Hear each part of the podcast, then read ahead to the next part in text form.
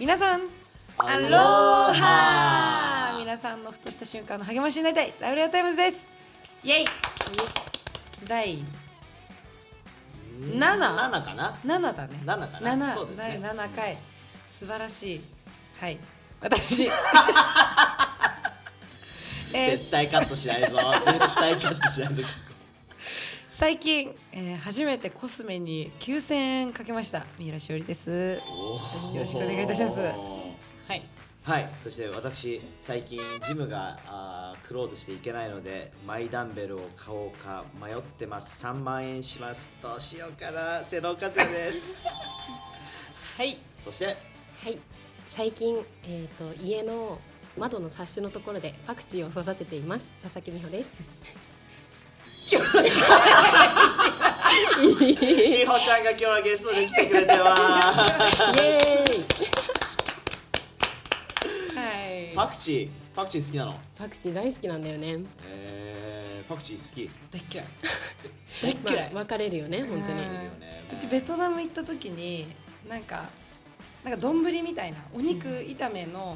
丼を頼んだんだけど、パクチーが入ってたんだよね。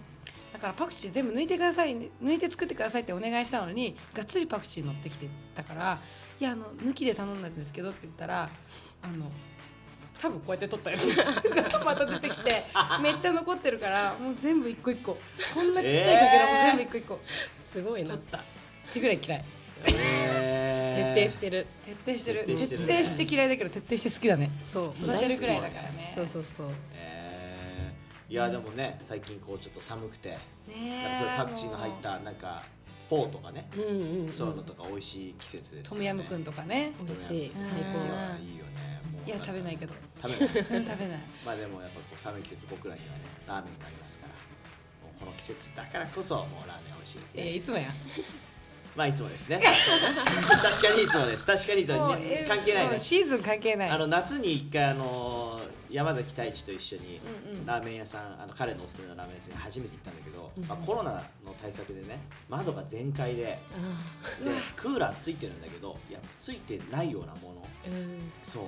もうなんかちっちゃいちっちゃいっていうか、割とちっちゃめなお店でね、はいはいはい、もう汗ダックダックになりながらラーメン食べて、そうだよね、そうもうでもね、その後外に出た瞬間、外の方が涼しいのあ逆にね、そうだ、ラーメン作ってるところ、うん、厨房が目の前だったり、そう、うん、あの作ってる人のところにはそれぞれあの冷房みたいなのがあった、えー、これちょうだいずるい、そう食べてる人のところにはもうなくてね、めちゃくちゃ暑かったけどね、はいはいはいはい、なんかそれはそれでこう、もうお腹いっぱいになって外に出て涼しくて、なんかこう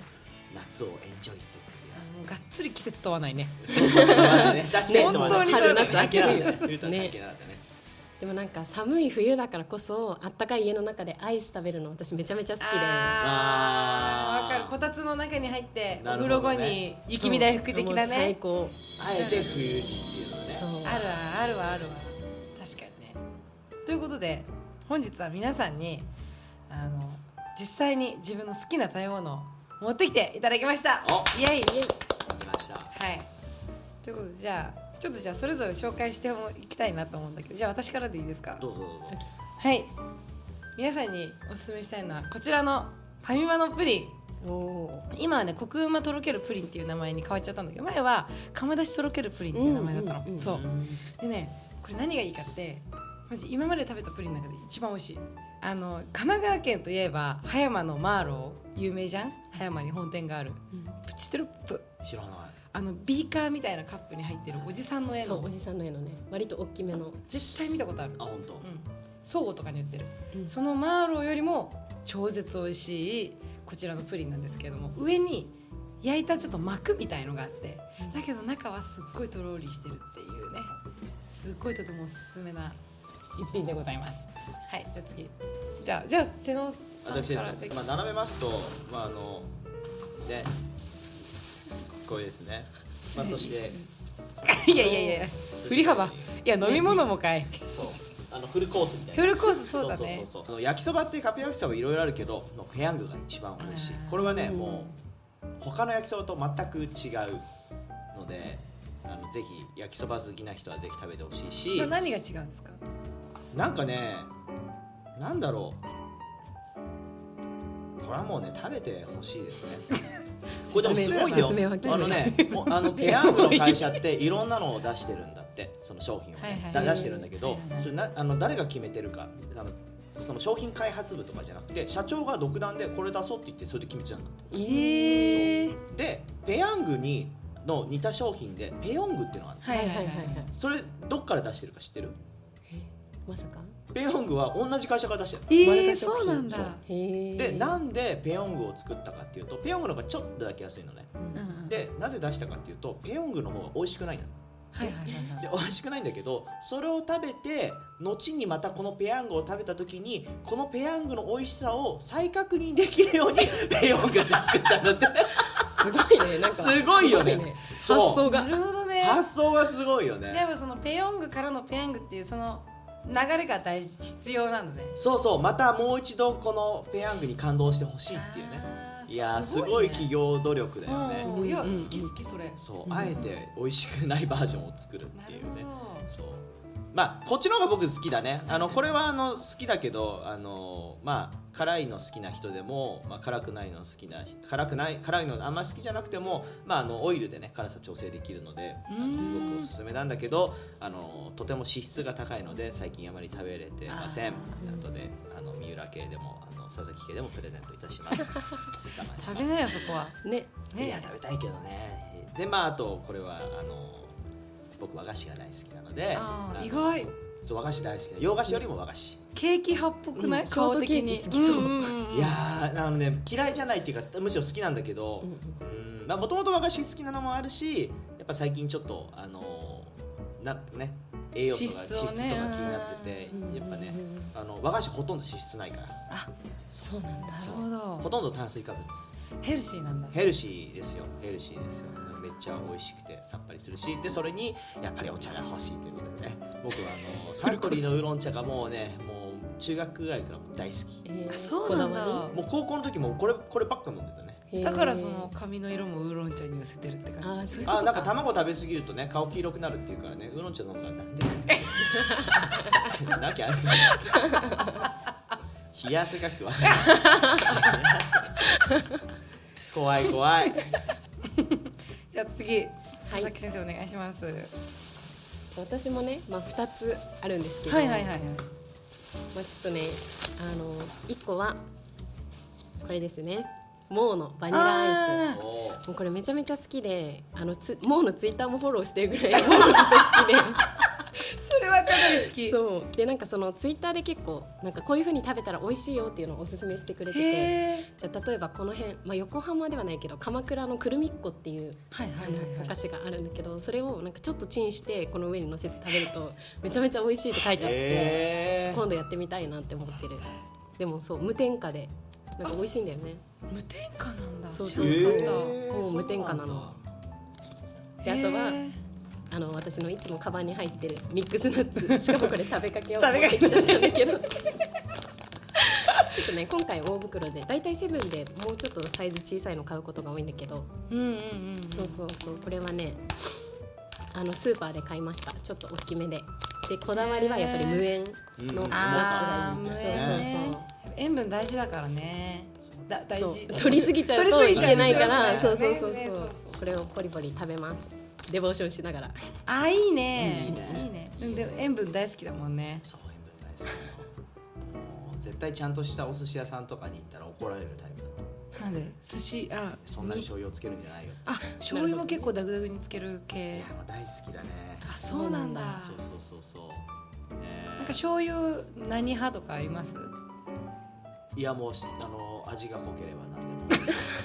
キッコーマンでも何でもいいんだけど、あそうなんで、逆に九州行っちゃうとダメだね、薄口醤油だからさ、九州の方とかって、ああなるほどね、そうかもしれない、まあでも量つければ大丈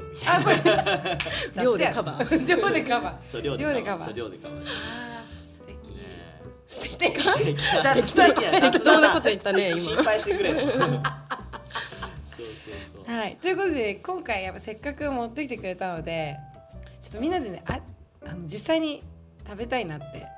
あ、もぐもぐタイムもぐもぐタイムいいんですか、本当はちょっとこうやってシェアしたかったの、うん、ちょっと食べてみてっつってお互いの、うん、だちょっと今回コロナであれなので、そうですね、自分の持ってきたものを自分で食べるということで、オッケーオッケー、はい、じゃあまあ食べない、ね、なのでじゃあちょっとはいあのそれでちょっとあのおすすあのまたコメント感想食レポしていただければなと思いますので、あのアルコール消毒もご用意したので、そうだね、アルコール消毒して、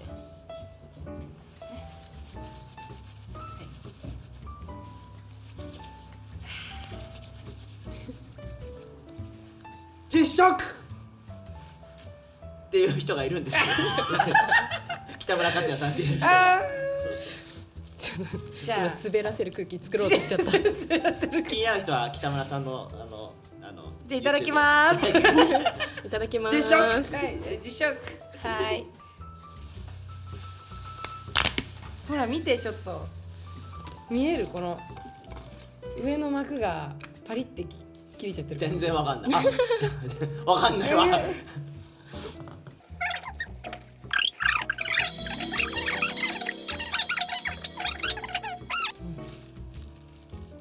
美味しい。うん、美味しいね。変わんない味って感じ。このプリンも美味しい。もうが無添加って知らなかったね。うん。そうそう。うん。うん。もう噛んだ瞬間。中から黒蜜がじわですよ。あ、本当ですか。いや、いいよね。あのかけるタイプだと、うん、ちょっとあの偏るじゃん。信玄餅って好きなの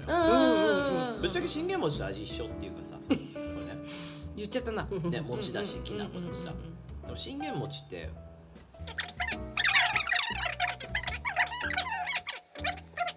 みおちゃんちょっとコラボレーションしてるじゃないですか。ナッツをね乗せて食べるのもめちゃめちゃ美味しいんだよね。あ、それはいいね。美味しそう。それは美味しそう。どうですか。もう美味しいです。なんかカリカリってしてるのとアイスの甘さと何柔らかさ、それがねちょうどマッチしててね、いいんだよね。だってそうだね、くるみっこもくるみだもんね。そうそうそう。なんかフルグラかけても美味しいと思う。あ、それ美味しいわ、うん。結構可能性がね広がるよ。そうだね、もうって何でもいけるね。何でもいける。確かに。あのきなこ餅も美味しそうだった。美味しそうだった。いや美味しいよ。あのすごい説得力あったのは、あのやっぱり信玄餅？ああ。やっぱこうもったいない黒蜜たちも中に入ってるっていうのはすごいいい発想だなって思って。いや本当ですよ。食べたい、その入れた瞬間の口の広がり方を。私も体験したい。でもなんかそう思うと伝統はねいいものだけど、いやーこう変えたらもっと美味しいのにって思っちゃうんだけどね。ただあの信玄餅は信玄餅であれをね、あのそうね、あの包みとかねそうあれをほどいて蜜をこう自分で入れるっていうのがちょっと楽しいんだけどね。ただ美味しさで言えばこっちの方がなんか、ね、もったいなさとかそういうこと考えるとね、なんか最後までそうね。僕はあれですよ、そのプリンのあのほら見てこの上のパリパリがあって、こっから見ても全然わかんない見えない見えないっていう、もうあの実際に買って食べてくださいっていうことですよ。そうね、そうだね、うん、今それぞれシェアしてくれたけど、まあ、結局なんかこう実際食べてみないとね、ほんとねわかんないので、間違いない、それぞれのやつ食べたいですよね、うん。あの詩編の中にはね、こう味わいっていうその言葉が出てくるところもあって、でそれ詩編のさんじゅうよんぺんのねはち節に「味わい見つめよ、主が慈しみ深い方であること、幸いなことよ、主に身を避ける人は」っていうこの聖書の箇所もあって、でなんか僕あの美穂ちゃん聞いたんだけど、あの、まあ、大学生っていうと就活とかいろいろあってね、で、まあ、今いろんな人が多分就活大変だったりとかもあるんだけど、で美穂ちゃんもなんかちょっと就活の時期にいろいろ大変だったって聞いて、だけどあの神様が不思議な形でこう道を開かれて、そして今もうすぐ卒業して、そして新たな道を踏み出そうとしてるって聞いて、美穂ちゃんがこう味わったこの神様のこの味わい深さとか、この慈しみ深さとか、この神様の幸い、そのこのシーズン味わった神様のそういったことを、もしよかったら今日ぜひシェアしてほしいと思ったんですけど、いいですか。はい、ぜひぜひぜひぜひ。私はあの去年から、まあ、大学さんねん生の時から就活を始めていて、でこう結構、まあ、その頃はまだコロナとかが流行ってなくて、そうだよね、そうでもしがつにはこうもう順調順調に進んでいって、最終面接まで行った会社がいっ社あったの、うんうんうん、でなんかまあそもそも就活のポリシーとしてそんなやみくもにたくさん受けるんじゃなくて、まあ、祈ってこう決めて一歩一歩やっていこうっていうスタンスでだったんだけど、うんうんうん、そうその会社はもう人事の人にも受かるよって言われてたんだけど、うんうんうんうん、こう結果的にはコロナで採用を見直したのでこう不採用ですっていう風に言われて、そでその時めちゃめちゃ落ち込んで、うんうんうん、なんかいやなんでって、うんうんうん、なんかもうねこう誰を恨んだらいいか分かんないじゃないけど、まあ、コロナのせいだからしょうがないっていうのもあるけど、でも同時に思ったのが私は全然神様に信頼してなかったんだっていうのを思って、うんうん、なんかその会社がどんどん一次面接二次面接って進んでいくことにあ神様感謝しますっていう風に祈ってはいたけどなんか浅かったっていうか、なんか私は多分その会社がもう絶対受かるっていう風に分かってたから、まあ、受かなかったんだけどねなんかそういうその保険を持って他の会社をどんどん受けていこう挑戦していこうって思ってたのだけど、なんかその時に学んだのはあ保険は自分で用意するものじゃないっていうのを学んだのと、あとその中であった恵みっていうのはその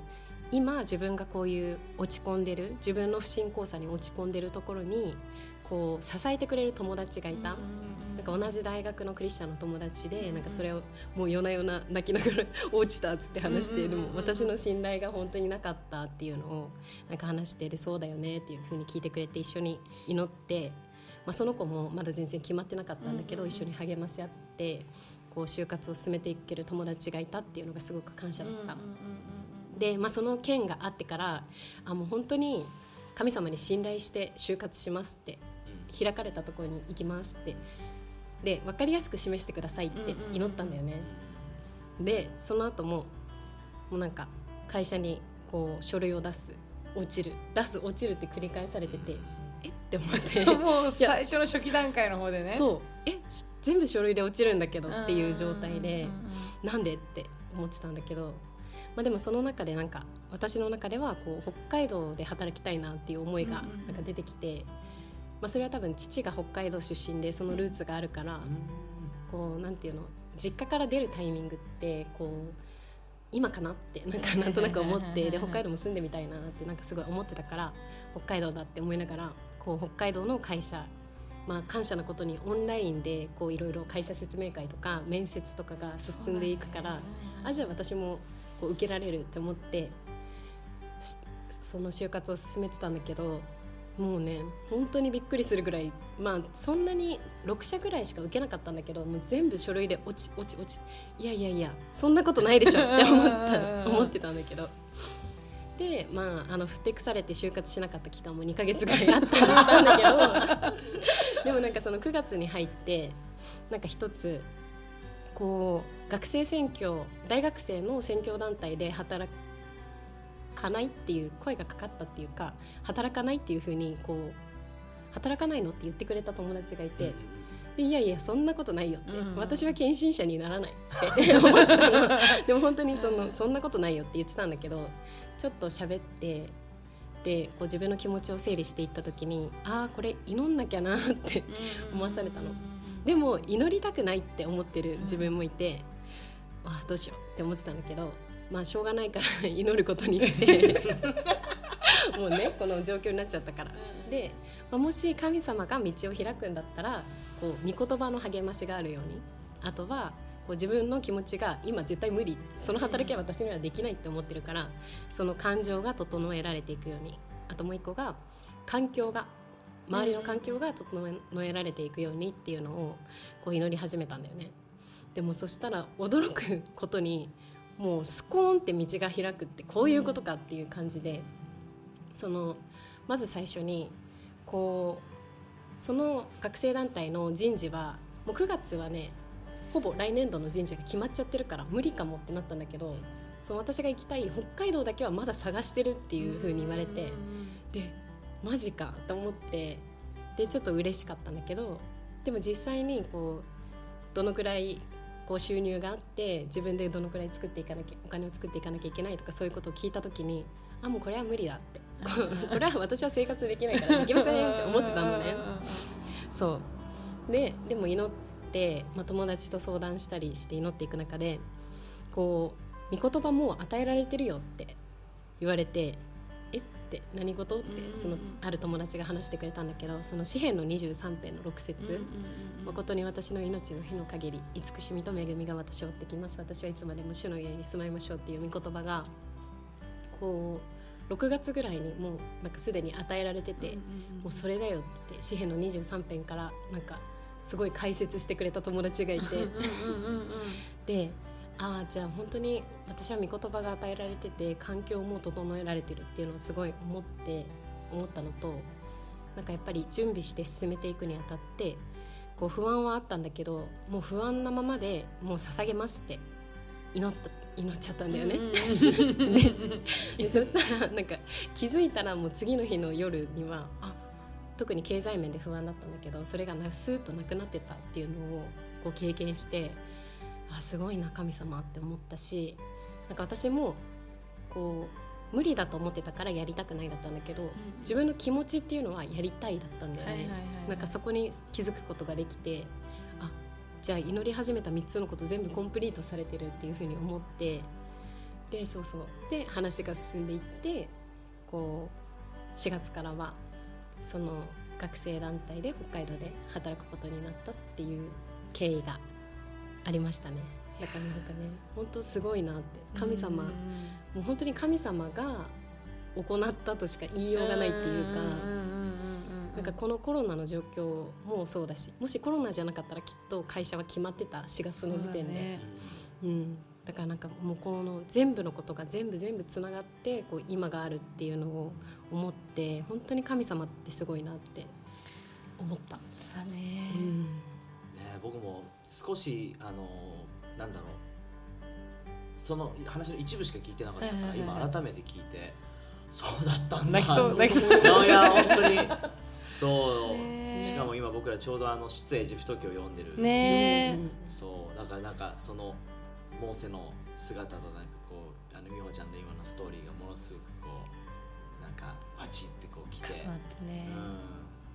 そのモーセの時代から今のこの時代、この美穂ちゃんとか僕たちが生きてる時代に至るまで神様本当に忠実な方で、同じ神様 で, で今も奇跡を行われる方で、なんか今日僕あのその出エジプト記の読んでて、でモーセがあの神様にこの前には海後ろにはエジプトの軍勢っていうところで、あのモーセが言われたことはその海に向かって杖をこうね上げなさいっていうことじゃん。で今日それですごく思ったのが、あの僕らってこう何か神様からしなさいって言われた時にそれ自体がこう全て問題を解決してくれることにつながらない、だけど神様あなたに信頼しますっていうそのアクション、それをこう聞かれてることがあって、うん、そしてそれをやった時にその奇跡を行われるのは神様、うん、そのモーセが選んだ時に海が分かれて乾いたところをイスラエルの民が歩くことができて、美穂ちゃんの話聞いててなんか改めてああアーメンだなと思って、美穂ちゃんに言われたこと、いろんなもういろんな扉が閉ざされてコロナがな か, あなかったらもう行けてたのにって、就職決まってたのにっていろんな扉が閉ざされている中で、でも神様あなたに信頼してませんでした、信頼することを選びますっていうアクションを取った時に不思議な形で扉が開かれていく、そうあめっちゃもう励まされたし、ね、神様のなんか慈しみ深さ力強さをこうちょっとこう味わわせてもらったなと思ってちょっとじっときてます。もう涙目です。やばいです半端ないね、えー、このコロナの状況でかなりやっぱり影響を受けた世代で、まあ次の年の今年のよねん次よねん生になるこれから就活する大学生たちもかなり不安な状況になると思うし、でもなんか改めて美穂の話聞いて必ず神様は将来と希望を用意してくださってる方なんだなっていうのを改めてすごい感じるし、それを必ず忠実に行ってくださる方なんだなって、うんそれに至るまではねすごい不安なことだったりもアップダウンされるし、うん、もうえ無理みたいな感じだけど、ね、美穂ちゃんのあれ良かったね、あのもうなんかすごくこう多分あのー、真面目に見えるじゃん、真面目なんだろうけど、ね、でもあの根は真面目です。でもふてくされてにかげつ就職就活しなかったってすごいいいなと思ったそうそうあのどんな小さな祈りも聞かれるなって思って、うん、分かりやすく示してくださいって言われたの本当にまさに分 か, 分かりやすくて、ね、全部落ちる全部落ちるっていうのは、ね、もう本当何よりも分かりやすいことだったなと思って、揺れずにね、そう感謝だった。逆にでも開かれた時はもうスピード感がすごくて、あ、これが開かれてるってことかっていうのをすごい感じたね。しろり最近あるそういうなんか。そうだね、まあ、私自身ちょっとこれからシェアハウスをするんだけど、うん、一番チャレンジなのが経済面で、うん、やっぱり実家から出るっていうのもあれだし、なんかいや普通にシンプルにうちが悪いんだけどね、すごいあのあんまりちょっと恥ずかしいんだけど言うのが、あの教習所の免許のセンターの入学費というか学費を分割で支払うローン組んだの、うんうんうん、でそれがじゅっかい払いでローン組んだから、じゅうにがつで終わりだと思ってたらまさかのいちがつまでで、うん、で結構ね毎月なんかさんまんいくらって取られてたから、結構大きいじゃんさんまんいくら取られるって、うんうんうん、でもそれがもうじゅうにがつで終わってイエーイと思って、いちがつめっめっちゃ買い物をしたのね、じゅうにがつの終わりに、うん、結構じゅうにがつのそれコスメ買っちゃったの。えコスメいやコスメはそうコスメもそう私なんか自転車買ったりとか自転車も洋服買っちゃったりとか、いろいろ大きい買い物したらまさかのいちがつまで残ってて、うんうん、でも普通にシンプルにうちの金銭管理がもうなってなくて、なんか本当にダメダメだなって改めてすごい思ったんだけど、もう本当にこう計算していく中でマジでやばいみたいな、で引っ越しもできないこれと思って、すごいもう 夜, 夜、ね、寝る時なんかもう神様に嘆いた祈りをね、もう神様マジ無理どうにかしてほしいってなんかあのとりあえずどうにかしてくださいってすごい祈ったら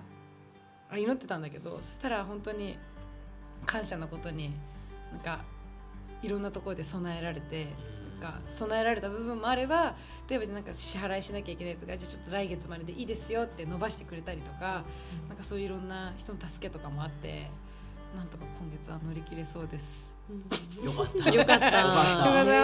こんな自分悪い自分が悪いのに神様そんな祈りも応えてくれるっていう優しさにすごい感動したし、マジ神様優しいんです、うん、そうだね、神様ってそれぐらい優しいんだよねってちょっと思って、もう本当に本当に、うんうん、頑張ってる人にしかなんかよくしないとかじゃなくて、うん、本当に頑張れないこんな弱いうちらでも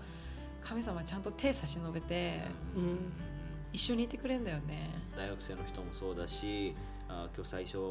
に読んだ詩篇のさんじゅうよんぺんのはち節ね、みんな時間あるときぜひ読んでほしいなと思って、うんうん、味わい見つめよ、主が慈しみ深い方であること、幸いなことを主に身を避ける人は、これを実際にあの読んでぜひ味わってほしいよね。僕らも味もますます味わいたいし、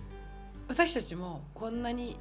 味わったこともうすごいいいものだからシェアしたいけど、やっぱりでも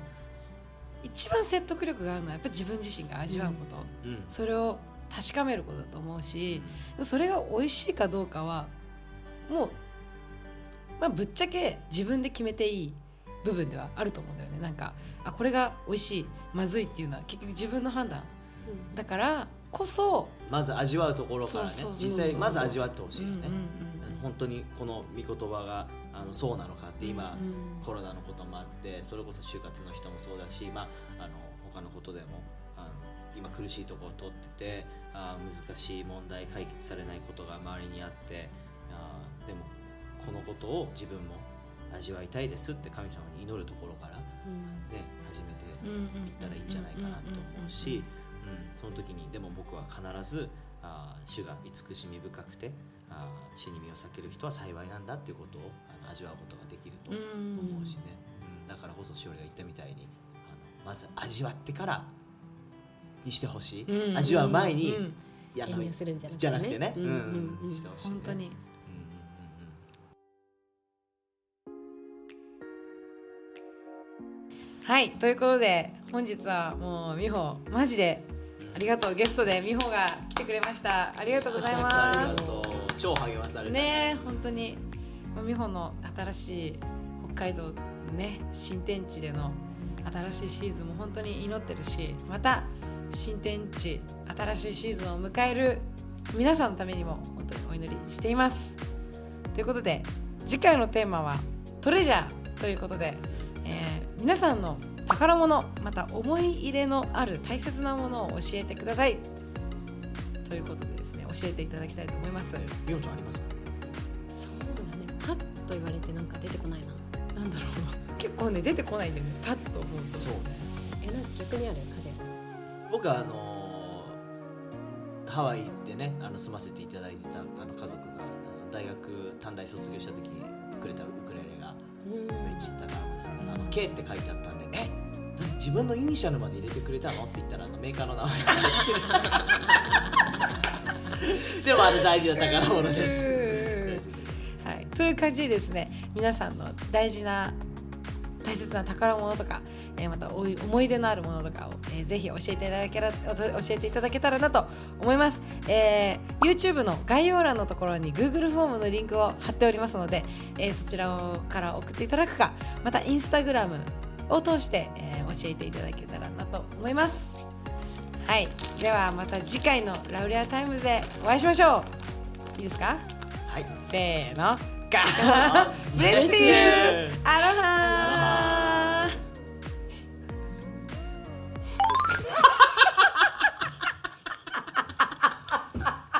ー。落としちゃった。まさかの外すっていう。まさかの外すっていう。アーモンドの方がね。確かに確かに確かに。ちゃんと近づけて